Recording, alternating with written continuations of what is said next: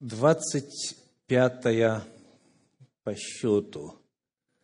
Сегодня у нас проповедь о молитве. Их столько много, потому что они короче обычных. Так, я думаю, мы бы уже одолели с вами этот библейский материал, откровение Божье на тему о молитве. Но мы в любом случае близимся к концу. Раз в месяц, в последние годы мы возвращаемся к теме молитва.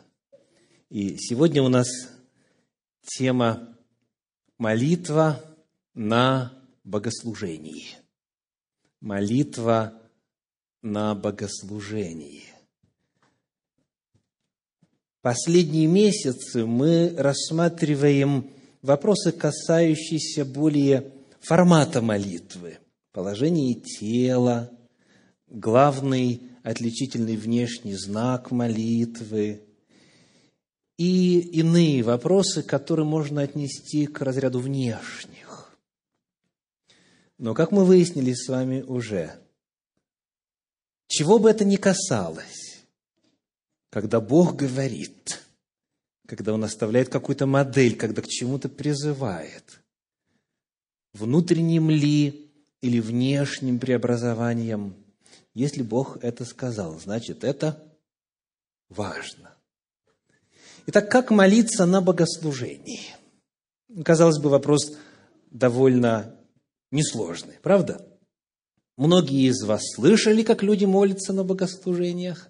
Многие из вас молились на богослужениях. И вот э, и сегодня в разных местах земного шара многие, проводящие богослужение в День Господень, также будут молиться. Сегодня уже много молитв прозвучало. Потому, когда вот этот опыт молитвы на богослужениях, опыт общественной молитвы так широко распространен, то некоторые искушаются подумать, что ничего тут Бог нового открыть не сможет. Потому что уже многие десятилетия я молюсь, может сказать человек – и знаю не только на уровне теории, но и на уровне практики. Общественная молитва во время общественного богослужения – это нечто, что, как говорится, ну, не нуждается в переосмыслении. Вы знаете, рассказывают историю о том, как однажды диакон церкви подошел к священнику, к пастору, к священнослужителю и говорит, вот мне задали вопрос члены церкви, я на него сразу же ответил, потому что ответ давным-давно знаю, но на всякий случай решил и с тобой посоветоваться. Ты что думаешь? Дьякон озвучил вопрос, пастор подумал и говорит – я вот так вот сходу не смогу ответить. Мне нужно время. Мне нужно исследовать, мне нужно подумать. И Текон говорит, а что ж тут исследовать? Тут и так понятно. Вот, вот что я сказал. Раз, два, три. Все понятно. На что священнослужитель отвечает, когда я был диаконом, мне тоже все было понятно. Когда человек начинает свой путь в Господе – или же застревает на определенном уровне работы со Священным Писанием и дальше не растет, ему все понятно. У него есть ответы на все, даже еще и незаданные вопросы. Он в курсе. Но тот, кто помнит призывы Священного Писания, которые дают весьма нелестную характеристику тем, кто думает, что все знает. Что Библия говорит на эту тему, между прочим, помните? Если кто думает, что знает, тот, первое послание Коринфянам, восьмая глава, еще ничего не знает, как должно знать. Так? Вот тот, кто помнит это предостережение, тот, кто помнит, что формула совершенства, согласно третьей главе послания филиппийцам, это не считать себя достигшим, а забывая задние, оставляя задние, простираться вперед, он всегда готов при любом новом исследовании Священного Писания ждать, что Господь ему что-то скажет. Посмотрим, будет ли это верно для нас сегодня в исследовании темы «Молитва на богослужении». Так начнем с очевидного. Какая самая распространенная форма молитвы на богослужении? Самая распространенная. Я сейчас не говорю о положении тела, о положении рук, я говорю о формате молитвы. Нас много, да? Несколько сот. Других помещениях несколько тысяч. И вот идет призыв, давайте помолимся. Что дальше происходит? Давайте посмотрим на главные формы, которые отражены на страницах Священного Писания. Я подчеркиваю слово «главные», потому что, конечно же, есть и иные. Итак, вторая книга Паралипоменон, шестая глава, вторая Паралипоменон, шестая глава, стихи 3, 4 и с 12 по 14. Вторая Паралипоменон, шестая глава, стихи 3, 4 из 12 по 14. «И обратился царь лицом своим и благословил все собрание израильтян, все собрание израильтян стояло, и сказал, «Благословен Господь Бог Израилев, который, что сказал устами своими Давиду, отцу моему, исполнил ныне рукою своей». Далее читаем стихи с 12 по 14. «И стал Соломон у жертвенника Господня впереди всего собрания израильтян, и воздвиг руки свои, ибо Соломон сделал медный амвон, длиною в пять локтей, шириною в пять локтей, а вышиною в три локтя, и поставил его среди двора, и стал на нем, и преклонил колено впереди всего собрания израильтян, и воздвиг руки свои к небу, и сказал, Господи Боже Израилев, нет Бога, подобного Тебе ни на небе, ни на земле. Ты хранишь завет и милость к рабам Твоим, ходящим пред Тобою всем сердцем своим. И далее по тексту. Итак, каков формат? Один человек выходит вперед на возвышение, откуда все его видят, и он один молится, в данном случае встав на колени и возвысив руки к небу, а все собрание что делает? Все собрание стоит, сказано, и внимает. Потому что если прочитать дальше, вот э, есть два повествования, одно в книгах Царств, другое в книгах Паралипоменон. Потом, когда молитва была завершена, и Господь на нее ярким образом ответил, после этого народ кое-что тоже сделал. Был отклик обязательно. Но вот этот самый э, распространенный формат, когда один человек стоит, стоя ли, на коленях ли, и он вот один молится, как бы от имени всего собрания. Он своими устами выражает мольбу и хвалу от имени общества, которые в это время внимательно слушают. И они присоединяются к словам, которые звучат, как мы сказали бы, с кафедры. Один молится, остальные молчат. И их участие заключается во внимательном слушании. Скажите, какие требования к такой молитве? Какие требования к молящемуся? Какая-то молитва должна быть. Вот если вы э, на досуге проанализируете молитву Соломона царя при посвящении Дома Господня, вы увидите очень ярко несколько таких важных характеристик ее. Первое, что мы отметим сегодня.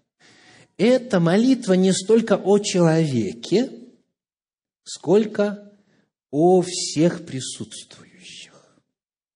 То есть молящийся молится не о себе, а о народе, не от себя, а от имени народа. И потому в этой молитве э, такие местоимения, как «я», «мне», «моему» и так далее, вот личные местоимения, говорящие о молящемся, они встречаются не так часто. Они есть, безусловно, но не так часто. Чаще говорится о народе. Благослови народ твой, дай им, когда они придут, когда они будут просить и так далее. То есть, когда человек молится, он потому-то и стоит тут, что он является выражением чаяний, ожиданий, чувств, хвалы всех присутствующих. Потому, соответственно, его задача какая? Молясь, иметь в виду всех. Насколько это возможно помнить, что кто-то сегодня пришел, будучи уже второй месяц без зарплаты, кто-то находится на богослужении, будучи болен, кто-то без мужа, а хотела бы иметь, кто-то детей ждет и не получается, и так далее. Он должен иметь в виду вот все общество и попытаться, насколько это возможно. Это нелегко, нелегко. Вот всех вместить в одну молитву. Но насколько это возможно, молитва должна стремиться к тому, чтобы вместить всех. Это молитва от имени народа, и это молитва о народе. Однако, когда вот молящийся стремится включить в эту молитву всех, его поджидает одно распространенное, как бы это правильно выразить, одно распространенное недопонимание. А именно,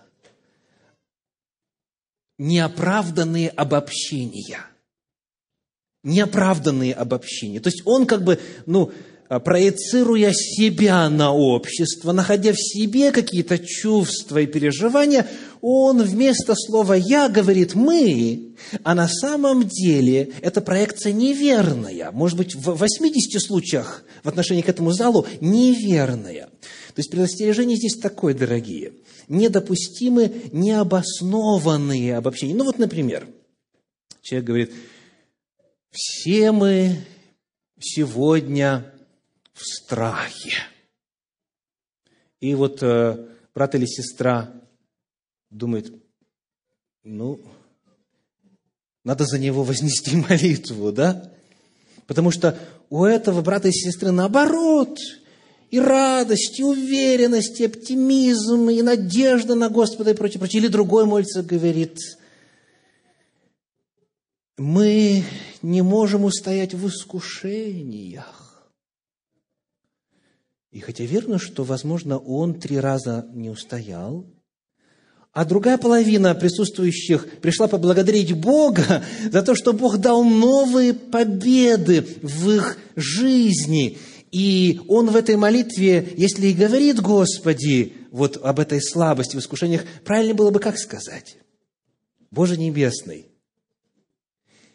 возможно, кто-то или вот некоторые из нас, да, на этой неделе, вот это, то, но благодарю Тебя за то, что ты даешь победу, за которую благодарят тебя и славят те, кто обрел тебя помощь. То есть, молясь, молясь, вот именно в качестве представителя общества, надо всегда думать, насколько это возможно, всех присутствующих, и стараться выразить вот именно общее состояние и так далее. И когда что-то конкретное описывается – то такие слова, как некоторые, кто-то, иные и так далее, очень неуместны. Они весьма корректны, и они помогают избежать вот этой ошибки необоснованных обобщений. Есть то, что для всех верно, и в Библии это ясно сказано. Если вы цитируете Священное Писание, где сказано, нет праведного ни одного, все согрешили, никуда негодные до одного и так далее, вы на твердой, обоснованной позиции, на твердой почве стоите, потому что вы цитируете Слово Божье. Но бывает иногда, что вот такое звучит в молитвах, что описывает самого человека, и это да, это э, молитва обоснованная с точки зрения этого частного опыта, но если это молитва общественная, дорогие, то вот читая образцы общественных молитв Священного Писания, мы видим, что они стремятся избежать вот этих неоправданных обобщений. Какие, какие еще, каковы еще требования вот к такой вот общественной молитве? Есть в Библии много на эту тему. Я хочу поднять еще только один отрывочек э, из апостольских писаний в данном случае. Это первое послание апостола Павла Коринфянам, 14 глава. 1 Коринфянам, 14 глава, стихи 16 по 19. 14 глава, 16 по 19.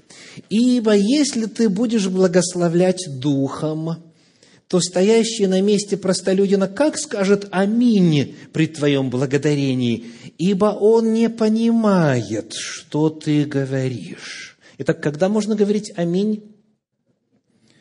Когда, во-первых, понимаешь, ну, а во-вторых, когда ты соглашаешься. Да? Слово «аминь» означает «верно», истинно так. Дальше. Ты хорошо благодаришь, но другой не назидается. Благодарю Бога моего, апостол Павел пишет, я более всех вас говорю языками, но в церкви хочу лучше пять слов сказать умом моим, чтобы и других наставить, нежели тьму слов на незнакомом языке. Это именно описание молитвы. Ты благословляешь, ты благодаришь Господа. Но если другой не понимает, то в этом, в общественном контексте смысла нет, говорит апостол Павел. Потому отсюда еще два очень важных принципа. Первый. Молитва должна быть внятной. Она должна быть вразумительной. Желательно использовать слова, которые присутствующие понимают – и во-вторых, она должна быть какой еще один принцип? Сколько апостол Павел хотел слов сказать на понятном языке? Она должна быть краткой.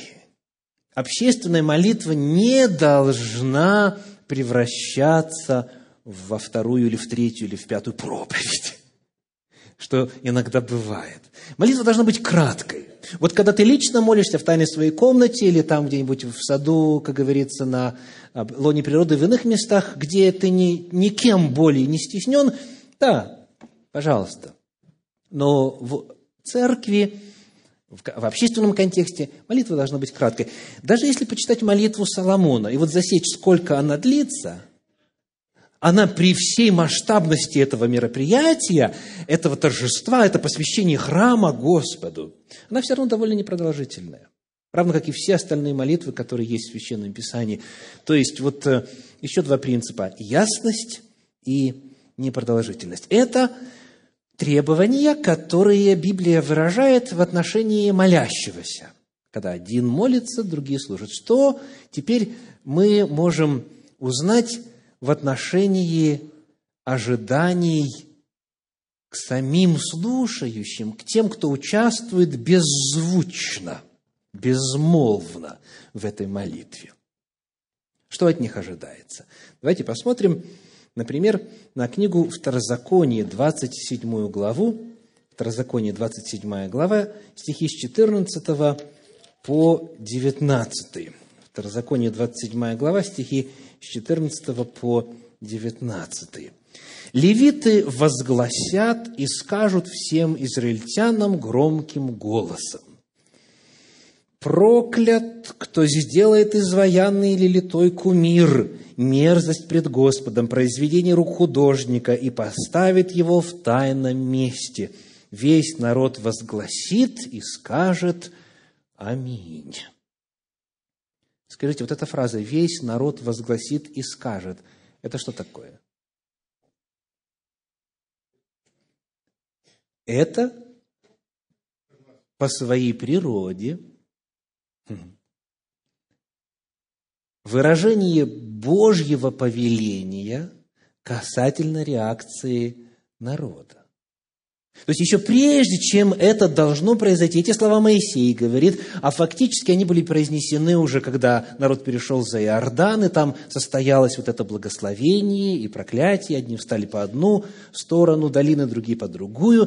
То есть это предписание, это программа данной части богослужения. Это рассказ о том, что нужно будет сделать. Итак, мы 14 и 15 стих прочитали, дальше 16. «Проклят злословящий отца своего или матерь свою». Это служители произносят. Весь народ скажет Аминь. Проклят злословящий отца своего или матерь свою, и весь народ скажет Аминь. Проклят нарушающий межи ближнего своего, и весь народ скажет Аминь. Проклят, кто слепого сбивает с пути, и весь народ скажет Аминь. И так до 26 стиха этой главы. То есть, смотрите, что получается. Оказывается, можно не ждать конца молитвы, чтобы выразить свое согласие с услышанным. Можно подтверждать, да, я принимаю, да, я согласен, аминь, верно, истинно, так и так далее. Можно выражать эти согласия в течение всей молитвы.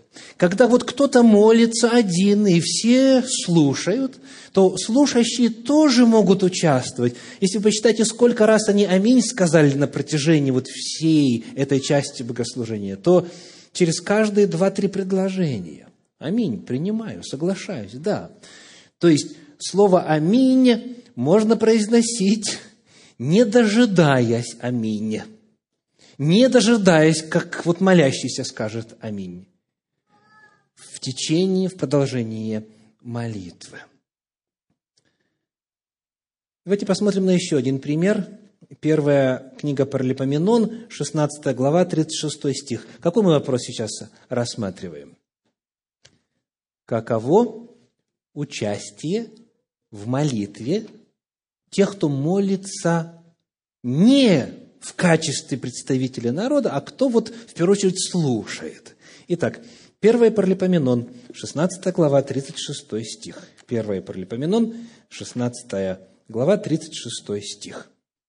«Благословен Господь Бог Израилев от века и до века, и сказал весь народ, Аминь, Аллилуйя!» Вот такое дело. А ведь что было сказано? Благословен Господь Бог Израилев от века и до века. Если вот человек с этим согласен, он может свое согласие выразить. И тут не только «Аминь» сказать, что, как говорится, во всех деноминациях разрешено, но даже, можете себе представить, «Аллилуйя» сказать. «Аллилуйя» сказать. Ну, кто-то мог бы э, заподозрить, что здесь просто описаны обычаи местного калибра. Ну, вот так у них было принято там. Аминь, аллилуйя, аминь, аллилуйя, да? Давайте посмотрим, есть ли призывы вот к таким словам, которые сопровождают молитву молящегося от имени собрания устами всех присутствующих. Вот те же самые слова у нас есть в Слове Божьем, только в другом месте. Книга Псалтирь, 105 глава, 48 стих. Книга Псалом, книга Псалтирь, Псалом 105, и мы прочитаем стих 48. «Благословен Господь Бог Израилев от века и до века, и да скажет весь народ, Аминь, Аллилуйя». Итак, это как называется? Это повеление, дорогие мои. Да? Это призыв. Да скажет весь народ. Народ не только может говорить «Аминь», причем не обязательно дожидаясь конца, народ призван говорить «Аминь» и призван прославлять Бога. Если вот то, что он слышит, оно созвучно чаянием сердца и хорошо выражает вашу мысль, если вы разделяете то, что сказал молящийся – Озвучивайте это прямо вот с места. Аминь, аллилуйя, благословен Господь, слава Богу и так далее. Ну, еще один пример. Книга Неемии, 8 глава, стихи 5 и 6. Неемии, 8 глава, стихи 5 и 6. «И открыл Ездра книгу перед глазами всего народа, потому что он стоял выше всего народа, и когда он открыл ее, весь народ встал. И благословил Ездра Господа, Бога Великого, А весь народ отвечал «Аминь, аминь», поднимая вверх руки свои, и поклонялись, и повергались пред Господом лицом до земли. Вы видите, что участие народа очень активное. То есть служитель что-то говорит, молится ли, благословляет ли, просит ли и так далее. И если участвующий в этой молитве, как говорится, с места – он согласен, он это разделяет, он может многократно аминь возглашать, он может руки вверх воздевать, он может кланяться Господу. То есть, при таком подходе, который Библия нам постулирует, оказывается, не один молится в конечном итоге, а молятся все. Но форма участия разнится. Итак, это был первый формат, очень распространенный. Один молится, Остальные слушают и выражают свое согласие или поддержку, или же соучастие. Какие еще есть форматы общественной молитвы? Какие еще есть форматы общественной молитвы? Мы задаем вопрос о главных, о главных вот открытых в Священном Писании формах. Хочу пригласить вас посмотреть на книгу Исход, 24 главу, 3 стих. Исход 24, 3. «И пришел Моисей, и пересказал народу все слова Господни и все законы, и отвечал весь народ в один голос, и сказали, «Все, что сказал Господь, сделаем». Итак, контекст. Моисей сошел с горы Синай, прочитал народу слова Господни, а народу сколько слушает? Несколько миллионов человек. И вот, когда они это услышали, теперь ожидается, что народ что-то Богу скажет. Ну, а когда мы Богу что-то говорим, это называется молитва. Согласны? Итак, вот представьте себе, многомиллионное общество что делает? отвечал весь народ в один голос и сказали. Еще одна форма молитвы перед нами. Это когда все вместе произносят одни слова. Когда все вместе произносят один и тот же текст молитвы. Попытайтесь себе представить, какие раскаты, эхо раздались там, в предгорьях горы Синай, когда несколько миллионов человек в один голос вместе произнесли вот эту фразу. «Все, что сказал Господь, сделаем». То есть, это именно форма молитвы, когда мы молимся в унисон. Посмотрим на еще один пример. Книга Псалтирь, 106 глава, стихи 1 и 2.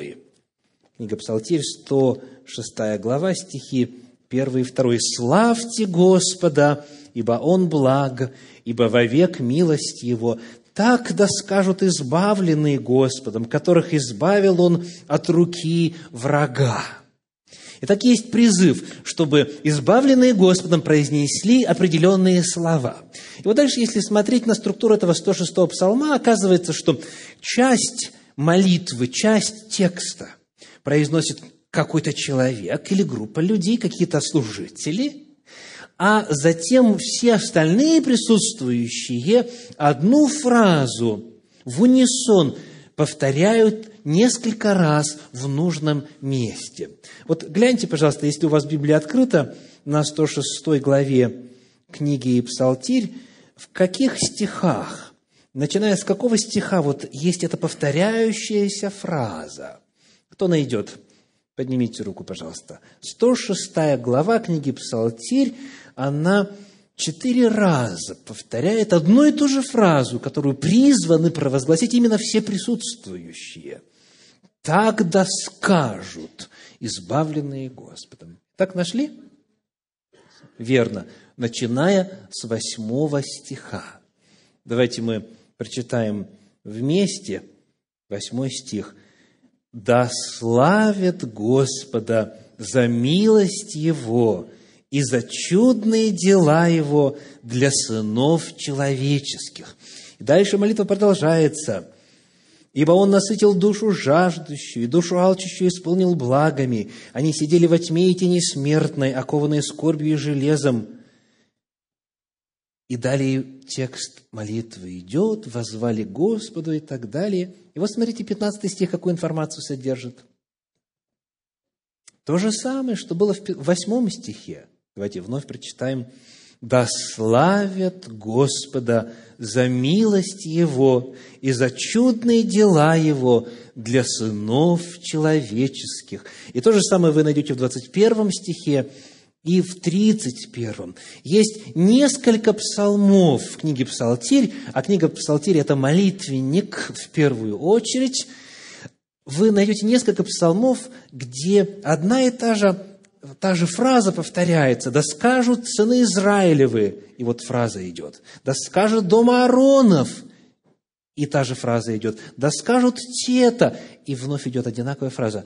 То есть, в Священном Писании мы находим целый ряд примеров того, как все общество молится, произнося одну и ту же фразу. Это молитва в унисон.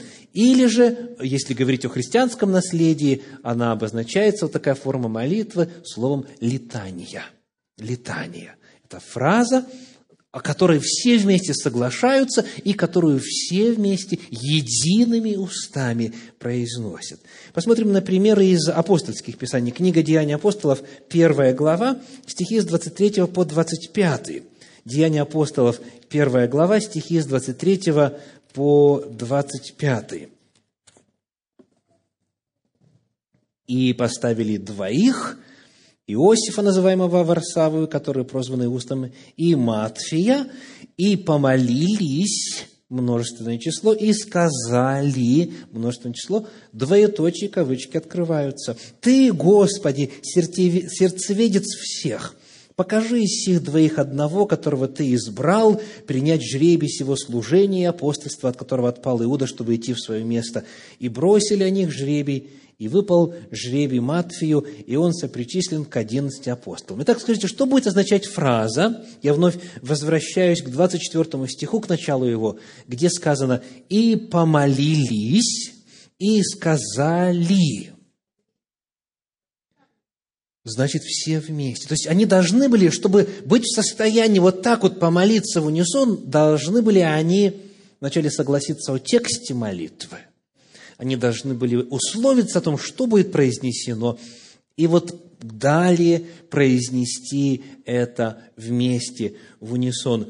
Ну, а кто подскажет, где вот у нас самая величественная картина летании, которая звучит на страницах Священного Писания, когда огромное число существ во всей Вселенной, один текст, одно высказывание направляет Богу в каком-то месте. Это книга Откровения. Давайте посмотрим на пятую главу. Пятая глава, стихи с 11 по 14. Книга Откровения, пятая глава, стихи с 11 по 14. «И я видел и слышал голос многих ангелов вокруг престола, и животных, и старцев, и число их было тьмы тем и тысячи тысяч, которые говорили громким голосом». Если желаете, присоединяйтесь к чтению – достоин агнец закланный принять силу и богатство, и премудрость, и крепость, и честь, и славу, и благословение. Вот такая летание прозвучала. И еще одна. «И всякое создание, находящееся на небе, на земле, под землей и на море, и все, что в них слышал я, говорило» сидящему на престоле и Агнцу благословение и честь и слава и держава во веки веков. И четыре животных говорили «Аминь», и двадцать четыре старца пали и поклонились живущему во веки веков. Второй формат общественной молитвы, который зафиксирован на страницах Священного Писания, это молитва многих в один голос, в унисон. Теперь вы знаете, почему именно вот такова структура служения словословия в центре духовного просвещения. И еще один формат, который мы находим на страницах Слова Божьего касательно описания общественной молитвы.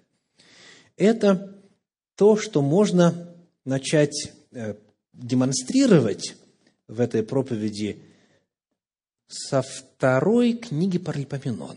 Давайте посмотрим на 29 главу. Там вторая книга Паралипоменон, 29 глава, стихи с 25 по 28. 29 глава, стихи с 25 по 28.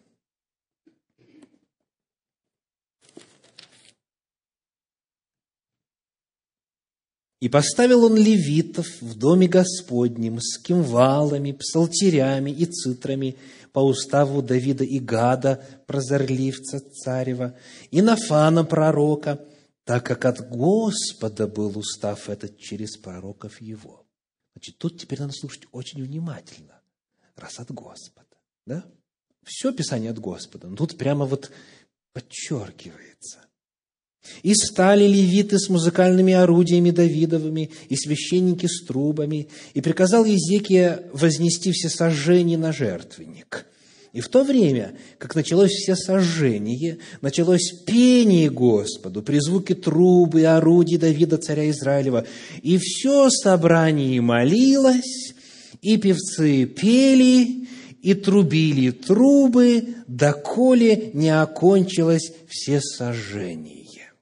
Итак, давайте повторим. Сколько элементов звучало сразу? Музыкальные инструменты, дальше голоса поющих, левиты этим специально занимались, и роль собрания, все собрание молилось. Это все часть единого процесса.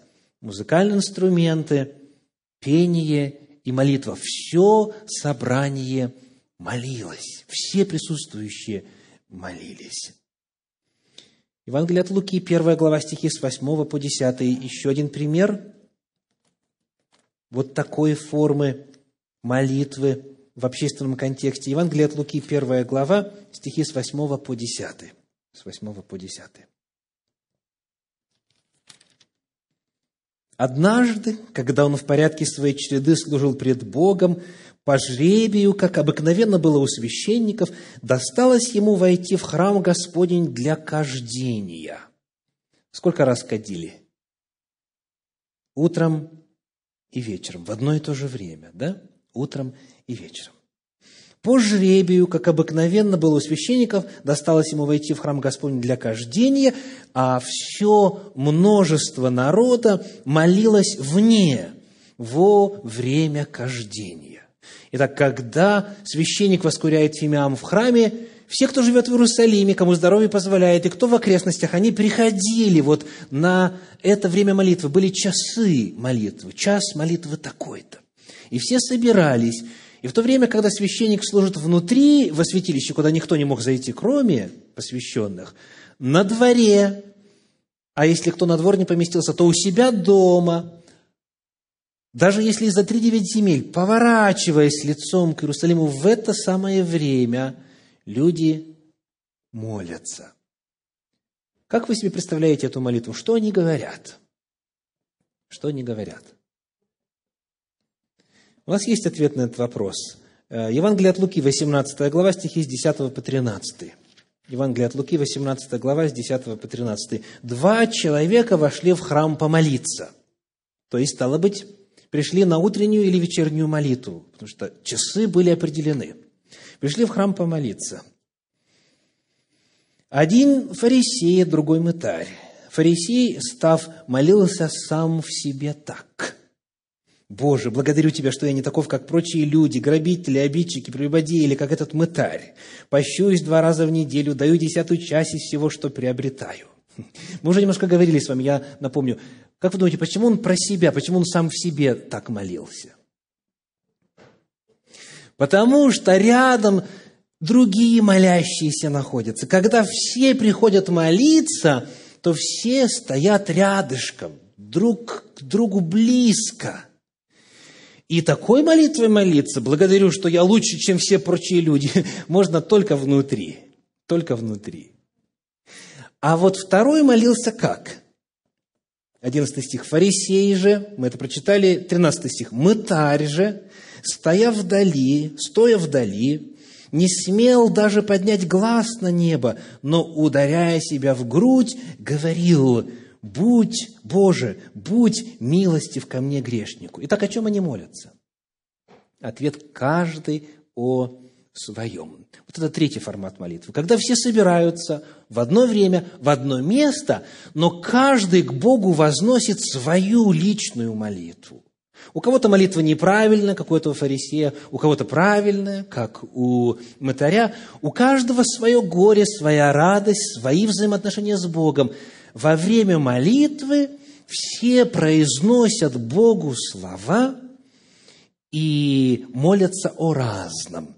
Вот это третий формат общественной молитвы. Синхронные личные молитвы всех присутствующих. И для того, чтобы таким образом молиться, очевидно, нужно громкость своего моления отрегулировать так, чтобы не мешать молящемуся рядышком. Потому что он тоже молится, он тоже на Боге сосредотачивается. Если ты тут начнешь, как говорится, громогласно вопиять, то справа или слева, или спереди, или сзади люди не смогут молиться. То есть а, формат таков. Много тысяч, в случае с Иерусалимом, десятков тысяч людей собирались на дворе храма или вот поблизости, и каждый произносил свою нужду, озвучивал свою молитву перед Господом. Потому э, на богослужениях Центра Духовного Просвещения есть и такой формат молитвы. Обыкновенно это происходит на фоне музыки, как мы читали. Музыканты продолжают играть, и в это время шепотом или в, пол, в полголоса каждый лично молится Господу. Его не волнует, о чем сосед молится. Он сосредоточен на Господе, на Его воле, на Его благости, на Его престоле. Вот это три главных, открытых в Священном Писании формата общественной молитвы. Повторим. Первый формат какой? Один молится, все слушают, и когда слышат то, с чем они согласны, не дожидаясь конца молитвы, они выражают свою поддержку. Аминь, аминь, аллилуйя, слава Богу, истинно так и так далее. Это один формат. Второй формат какой? Молятся все присутствующие, но звучит одна молитва. То есть они молятся в унисон, едиными устами. Это летание. И третий формат – молятся синхронно, то есть в одно и то же время, но разные звучат молитвы. Каждый молится о своем. Вот это главное открытые в Священном Писании формы общественной молитвы. Если вдруг что-то для вас прозвучало в качестве новой информации, можете возгласить Аллилуйя! Аллилуйя! Давайте поднимемся и прославим Господа.